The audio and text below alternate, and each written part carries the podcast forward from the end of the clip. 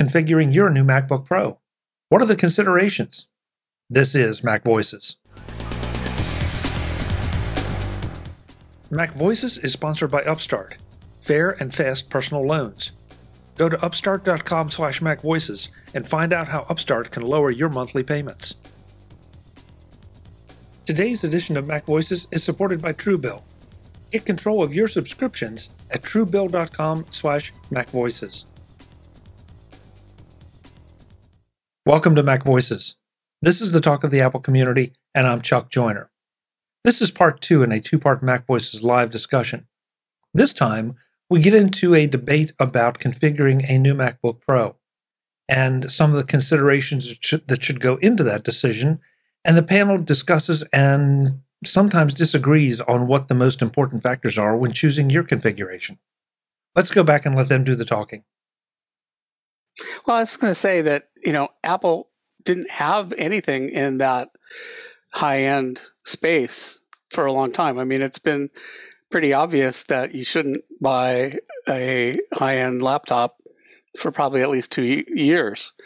So I think there's a lot of pent up demand, a lot of people that, you know, so what we're seeing now is, you know, there's a lot of people that were waiting and they were like, the minute this comes out, I'm ordering it.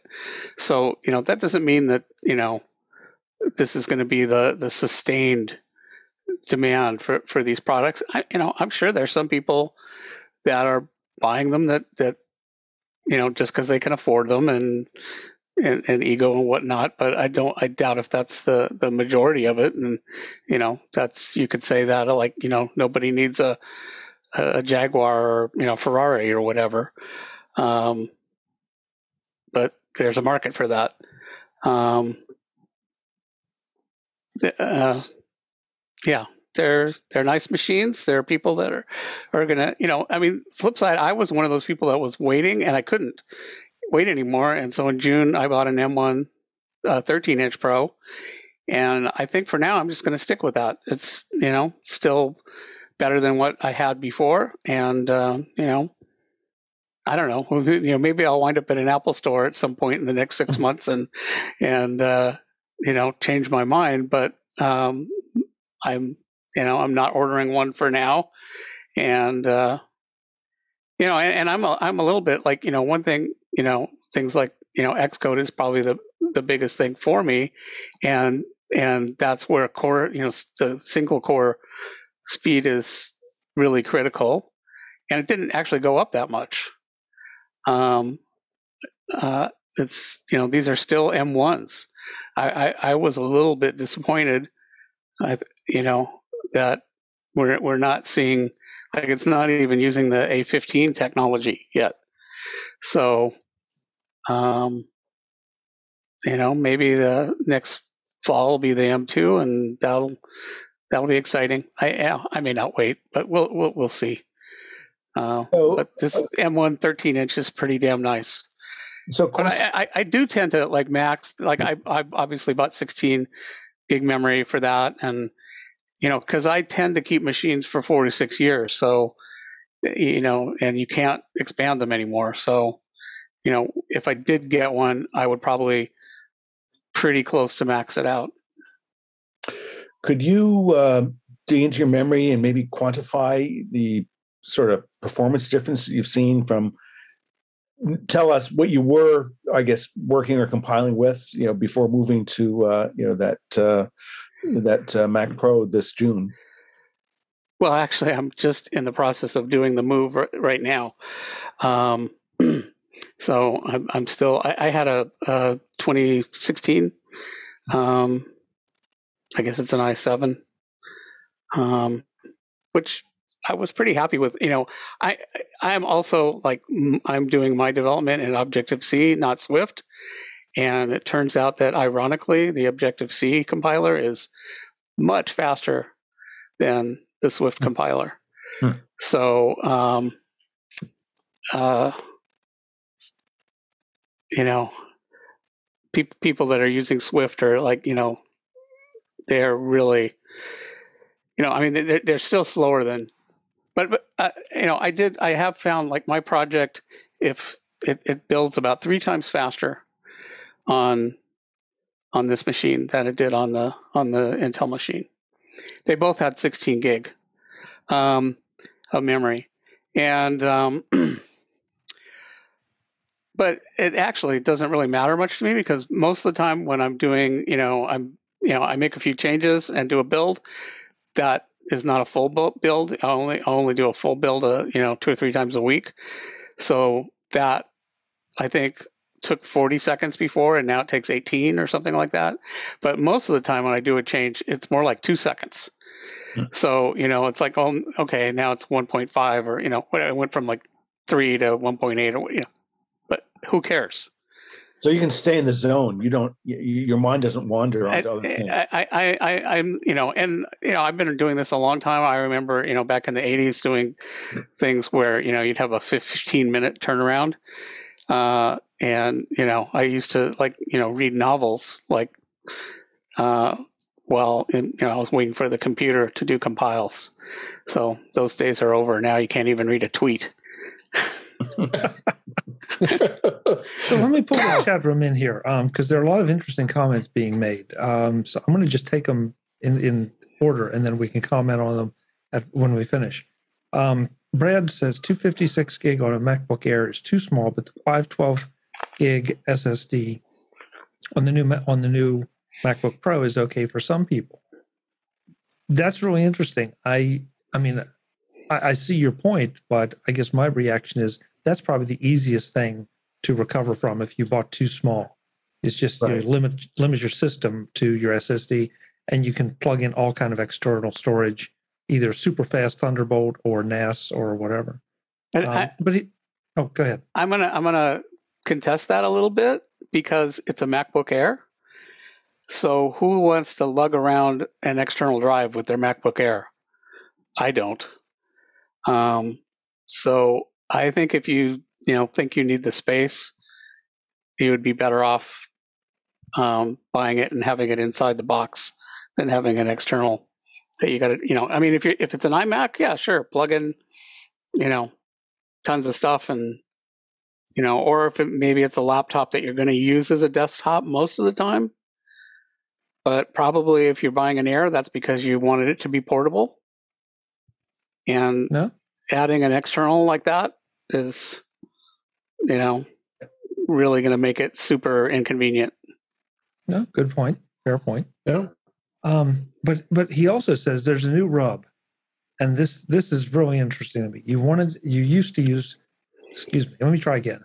there's a new rub. You used to buy a machine for the long run, but Apple Silicon may mean even faster progress, and you may not want um, want a Mac for a long time anymore.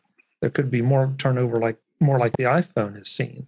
Um, so yeah, you know, I, I mean, at some point, you know, you're going to have have a hard time justifying constantly laying out the this super big dollars for a faster machine unless you have a situation where you can turn that time you save into money, like Jim is doing. Because there's a there's a big difference between reading a novel versus not being able to read a tweet. Things are so fast. Well, um, that's so, over 35 years. not... well, still, but, but, you know, we, we, don't know what we're going to see. You know, there all of a sudden there seems to be this big boost in processor technology, and you know, was this just a blip and things will calm down to a little more orderly pace, or will we see some of these, you know, amazing, continue to see some of these amazing jumps? Well, okay, I'll, I'll I'll check in on that, you know, because I think that um, one thing we've seen, you know, basically for the uh, the Mac Pros is you know, they're really taking full advantage of uh, you know the uh, five nanometer process technology that TSMC is giving them, and you can see basically you know the two processor variants they you know basically you know they supersize it so you know they double the amount of you know, everything cores et cetera et cetera et cetera and you know there's starting to be a little bit of chatter out there about you know next generation you know from five to four nanometers. And from traditional semiconductor sort of cycles that's sort of an odd step. You know normally they go about about 60% smaller which would be a three nanometer technology. And you know in the past couple days there's been some you know uh, some chatter about that. So basically what that means is you can you know, essentially you know for the same size die you can double the amount of stuff within it. So instead of having 70 was it 75 or 76 billion transistors you know they could you know get to 150 billion transistors which means you know they can double again the amount of cores and memory and everything else. So uh, i think that's a pretty conservative set of estimates for what uh, you know, MacBook or you know Mac Pros will look like you know two three years uh, down uh, down the line from now. And to me, the in- more interesting thing is if they do any other innovations. Like you know, here I think I think last year and then this year is the first time I had seen that. Remember seeing that they talk about uh, the bandwidth of uh, their SSD drive. Uh, last year was three something. This year they're saying I think it was seven eight or seven five or something like that. Um, and that's important because you know all these things all rise at once, and you need to have everything balanced, right? You know, how fast do you throw di- you know, data at your processor? How fast can that get it out of you know DRAM? How fast can that get it out of you know your uh, main storage? That uh, you, you don't you, you have all these multiple moving bottlenecks. Ideally, everything could be the same speed, you know, all at once, and um, unfortunately, that's just not possible. But you know, they're able to get you know way more performance, and you know when was it was it you know 10 years ago? I think it was still under steve jobs right? So when apple announced their grand junction technology which is the ability you know to have really fine grained parallelism that uh, you know something needs to be done just throw it at an available core be it in the processor or be it at the gpu so you know, we're starting to see you know, the, the benefits at a system level of you know the collection of you know the benefits of all these uh, different improvements. So I'm I'm thinking for pros who really need to you know render a lot of video and things like that that uh, over the next uh, you know two to five years that you know there is a potential for some really exciting uh, systems coming out uh, from Apple that will just blow people away. You know, and like Jim said earlier, you know, for the past two or three or maybe more years, it's been clear that you know at the high end, Apple's been hitting performance gain limits. You know, as a result of uh, you know Intel uh, processors and Intel silicon. Well, you know, they've freed themselves of that, so um, it's going to be a really exciting future. You know, although I can admire all of those things, uh, that doesn't you know that doesn't match a lot of my workload. So. Um, you know, I'll admire them for their engineering, uh, you know, capability, but uh, uh, you know, for me, you know, sort of MacBook Air, entry level MacBook Pros, you know, suit what I need. I think. Go, Jim. I think the jump over the last, you know, that we've seen in the last year is a just that it's a jump, and you know, it's going to keep going up, but it's not going to keep going up the way it did over the last year. Um, a lot of that is because of architectural stuff that Apple did some made some decisions that are different than what Intel, you know, Intel was sort of like dragged down by this a you know legacy of uh, you know basically 40 years like they're dragging around compatibility with you know all kinds of old x86 you know the latest chips can still run 386 and even 286 and x86 code. So they've got all this extra complex complexity that they have to drag along for software compatibility. Um, so you know, Apple just jettisoned all that, and you know, we control the whole widget. We control the compilers, um, and so they are able to do things like you know, a, a big part of it is like they're they're using much wider bus widths than Intel uses. So I think now they're up to 512 bit uh, between the CPUs and the memory. Um, so I, I, think that stuff is actually a bigger reason for these performance gains than um, the actual silicon stuff. You know, the the actual silicon technology. Um, and you know, those are kind of you know they're not going to be able to repeat that again. Um, I mean, they may, you know, who knows? Maybe they'll use a thousand bits at some point. That you know, but yeah, well, um, I would there's going to be a, a, certain diminishing return. So, you know, they're still going to, you know, you know, they're going to be able to do better, better silicon. But I, I think the big jump was that they were able to, you know, discard all this legacy crap that that uh, Intel had to drag along, and you know, so Intel couldn't really make these make these leaps. And basically, the stuff that was an advantage for Intel for a long time, which was basically that there was all this software. You know, it's like you go buy a Windows Windows box, you can still run DOS software on it. You know, from you know 1992, and it doesn't have to have been recompiled. And you know, that's sort of something that you know was a priority. Like you know, and but it there's a cost to that. And you know intel just kept saying we, are going to you know we, we can't afford to to to drop compatibility for one thing because they didn't control the whole widget. You know that people would be mad at them. Where you know and and you know looking back this is yeah, apple telegraphed this when they dropped 32-bit support in catalina. You know it's like why did they do that? Well that that was totally telegraphing that ARM was coming because they're like, we're dumping all this legacy crap. We, you know, we're moving forward and we're not going to support any of this old stuff. Um, and now we're, you know, people at the time, a lot of people like, whoa, why is Apple? They're killing me here. Well, they got they got that killing me part out of the way. Although I'm, I'm sure there's some people that are still mad about it, but they knew what they were doing, and and uh, you know now we're reaping the the benefit of what they what they've done. It's pretty cool. Mac Voices is sponsored by Upstart, fair and fast personal loans. Go to upstart.com slash macvoices and find out how Upstart can lower your monthly payments. Whether it's paying off credit cards, consolidating high interest debt, or funding personal expenses, over a million people have used Upstart to get one fixed monthly payment with a clear payoff date. Upstart doesn't just look at your credit score but also at other factors like your income, current employment, and credit history to find you a smarter rate for your loan. Find out what that rate is in minutes without impacting your credit score for loans between $1,000 and $50,000. And once you accept the loan, you can receive your funds in as little as one business day. Find out how Upstart can lower your monthly payments today when you go to upstart.com slash macvoices. That's upstart.com slash macvoices. Don't forget to use my URL to let them know I sent you. Loan amounts will be determined based on your credit, income, and certain other information provided in your loan applications. Go to upstart.com slash macvoices. Thanks to Upstart for their support of Mac Voices. This edition of Mac Voices is supported by Truebill. Get control of your subscriptions at truebill.com slash macvoices. What do you spend on subscriptions each month?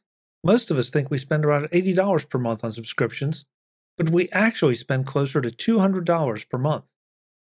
Truebill is the new app that lets you identify and stop paying for subscriptions you don't need, want, or simply forgot about. It helps you discover hidden, unwanted subscriptions and cancel them with just one click. Over 80% of people have subscriptions they've forgotten about. Are you one of them? I bet you are.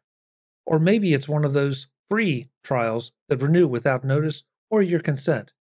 They can cost you big time. Truebill gives you the power to see all your subscriptions in one place, keep the ones you want, cancel the ones you don't, right from the app. Start canceling your unused subscriptions at truebill.com slash macvoices. Go right now, truebill.com slash macvoices. It could save you thousands a year. truebill.com slash macvoices. Thanks to Truebill for their support of Mac Voices. That's uh, true. I think I, I, think you're I think you're a little heavy-handed in saying it's it's only architectural changes because a lot of those architectural changes were enabled by uh, the process technology that uh, you know they're getting by partnering with uh, TSMC, and for example, for a long time, you know, the benefit of going to 64 bits, it's not that, you know, it's not that Word or Excel needs a 64 bit, you know, address space.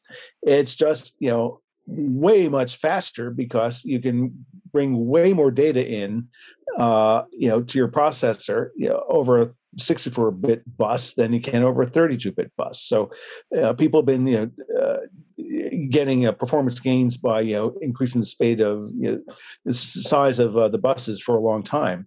But you know, I, I think Jim, I think the most interesting thing you said there is Apple, because they have the entire stack, they are able to jettison you know, old old useless crap um, and also that's in their DNA, where it's not in Intel's DNA or Microsoft's DNA, where they're struggling along with, you know, you know, I think the dirty little secret is how many tens of millions of XP, you know, you know, Windows systems are out there that barely have any support and are huge attack vectors. So, um, yeah, Apple is very clear, you know, that they've focused um, and again, there are pluses and minuses to their strategy, and their products are not appropriate for all environments, as as David will tell us.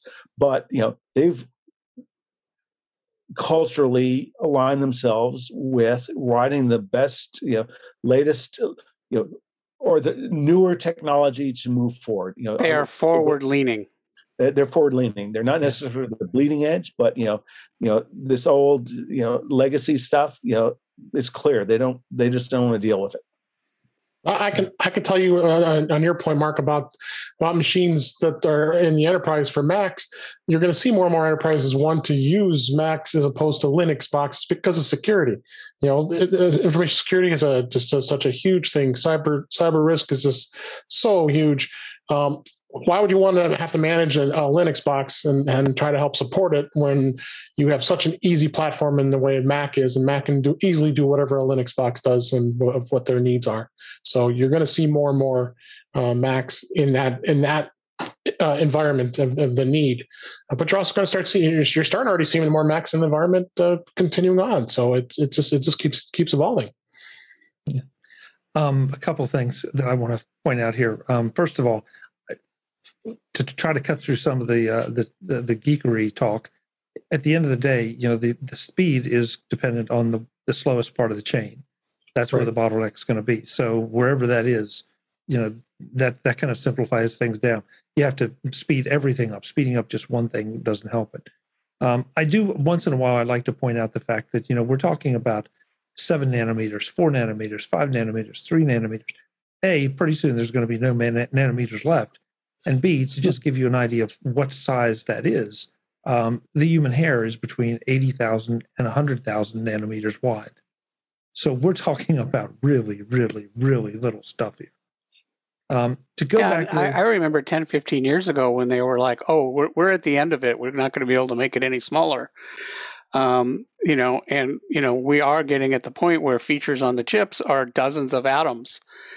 Um, and you know, I, am kind of puzzled because I, I remember 10 years ago they were saying quantum effects were already a problem, and yet we've still, you know, it hasn't moved as fast as it, you know, did from say 1980 to 2000 or 1970 to 2000. It's slowed down some, but it's still getting smaller. You know, at some point, you know, it is going to be that's it, no more smaller. Um, but uh, they keep saying we're there and we're not quite there yet. and they keep going down. I I, I, I, want to disagree with a little bit with your you know slowest link in the chain um, thing because I, I, think that really depends on what the application is. Um, you know, there are some applications that are disk bound and the CPU speed doesn't matter at all. Um, and there are other applications where you know CPU speed is is totally critical and the disk doesn't matter at all. Um, it really depends on what you're doing. There are some there are some applications that are amenable to parallelism, which is what uh, you know Mark was mentioning, but a lot of applications aren't. So that's like you know basically can the task be split up into multiple things and and you know be done at the same time and you so you can do it multiple times faster. So things like video processing that works really well. You can take video processing and split it up and you can just like throw more gpus and you just make it faster and faster and faster. But a lot of you know things like an excel spreadsheet you can't do that.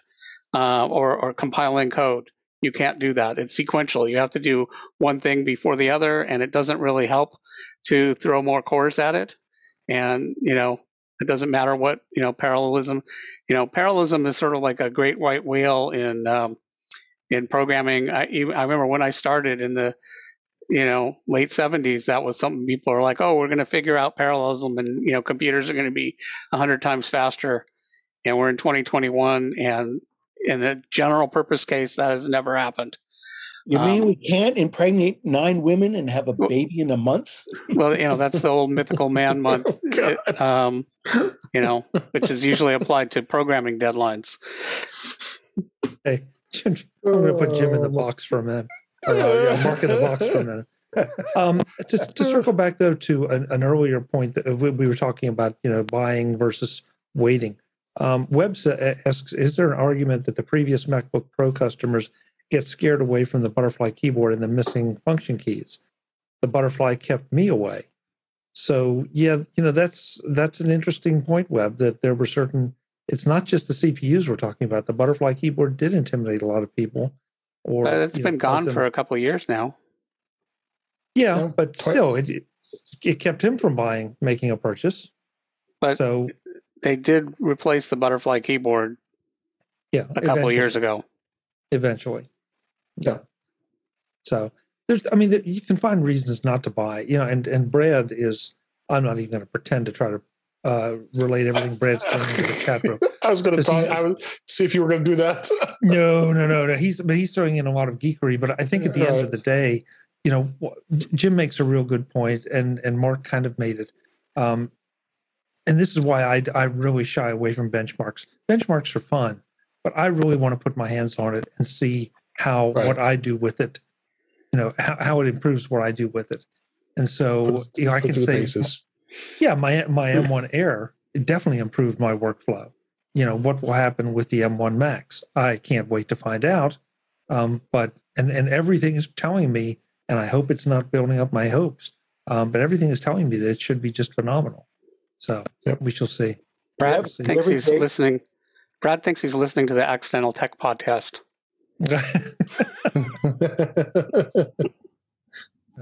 oh, and Paul, do you have a delivery date for your machine?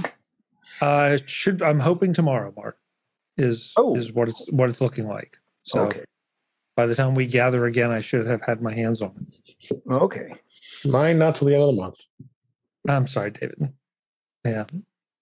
Well, as I said at the top of the show, I've got a bit of a heart out tonight. So um, I'm going to wrap it up and say thank you all for your participa- participation here. Um, we got a, a, bit deeper into the tech stuff than we usually do, but it's still good to do some of that and uh, and maybe leave some of the, the, the higher level stuff or, or more casual stuff for another night. Uh, so let's go around the room, let folks know where they can find you, and then we're going to get out of here. Um, so I'm going to take the reverse and start with Mr. Mark Fuccio. Mark, where can folks find you? Twitter at Mark Fuccio, M A R K F U C C I O. Excellent. Thank you, Mark. Good to have you. Jim Rea, thank you for the developer's insight. It's always good to uh, listen to you, you and Mark argue. I love it. Where can we find you? I'm glad you like it. Uh, provue.com, P R O V U E and uh, ProVUE Jim on Twitter. Excellent. Thanks, Jim. Last but absolutely not least, and I will say again, if you're into betas, um, you want to listen to his show, David, where can folks go to find you and hear that show? Uh, in touch with iOS at intouchwithios.com. I don't know if we will go too d- deep into it, but we, we dabble. Um, but uh, you can find me there. And uh, you also find our YouTube channel at youtube.com slash DaveG65. I'm on the Mac Show on Fridays, and uh, I'm on Twitter at DaveG65. Thanks and for a great show, Chuck. Ah, thank you, David. Thank you. And Webb, you have, no, excuse me, uh, Brad, you have nothing to apologize. The engineer showing through is just fine. It's just awesome. Um, yeah, it's it's hard to keep up with it at times. And Webb says that his MacBook Pro arrives Friday. So nice. Webb, oh, maybe you, you and I can compare some notes as to uh, what do we think. Yeah. Um, so so, folks, this is Mac Voices Live. We do this Tuesday nights, um, 8 p.m. Eastern, 5 p.m. Pacific, whatever time that is, wherever you are. We'd love to have you join us in the chat room, whether you're an engineer like Brad or not. Um, feel free to express your opinions and thoughts um, because we don't always have all the good ones, no question about it. Until next week, I'm Chuck Joiner. Thanks for watching. Visit MacVoices.com for show notes and to connect with Chuck on social media. get involved in our Facebook group or like our Facebook page, and get more out of your Apple tech with MacVoices Magazine, free on Flipboard and on the web. And if you find value in it all, consider supporting us through either our Patreon campaign at patreon.com slash macvoices or by making a one-time donation via the PayPal link on our front page and in the show notes of each episode. You will join these fine people who help bring you Mac Voices.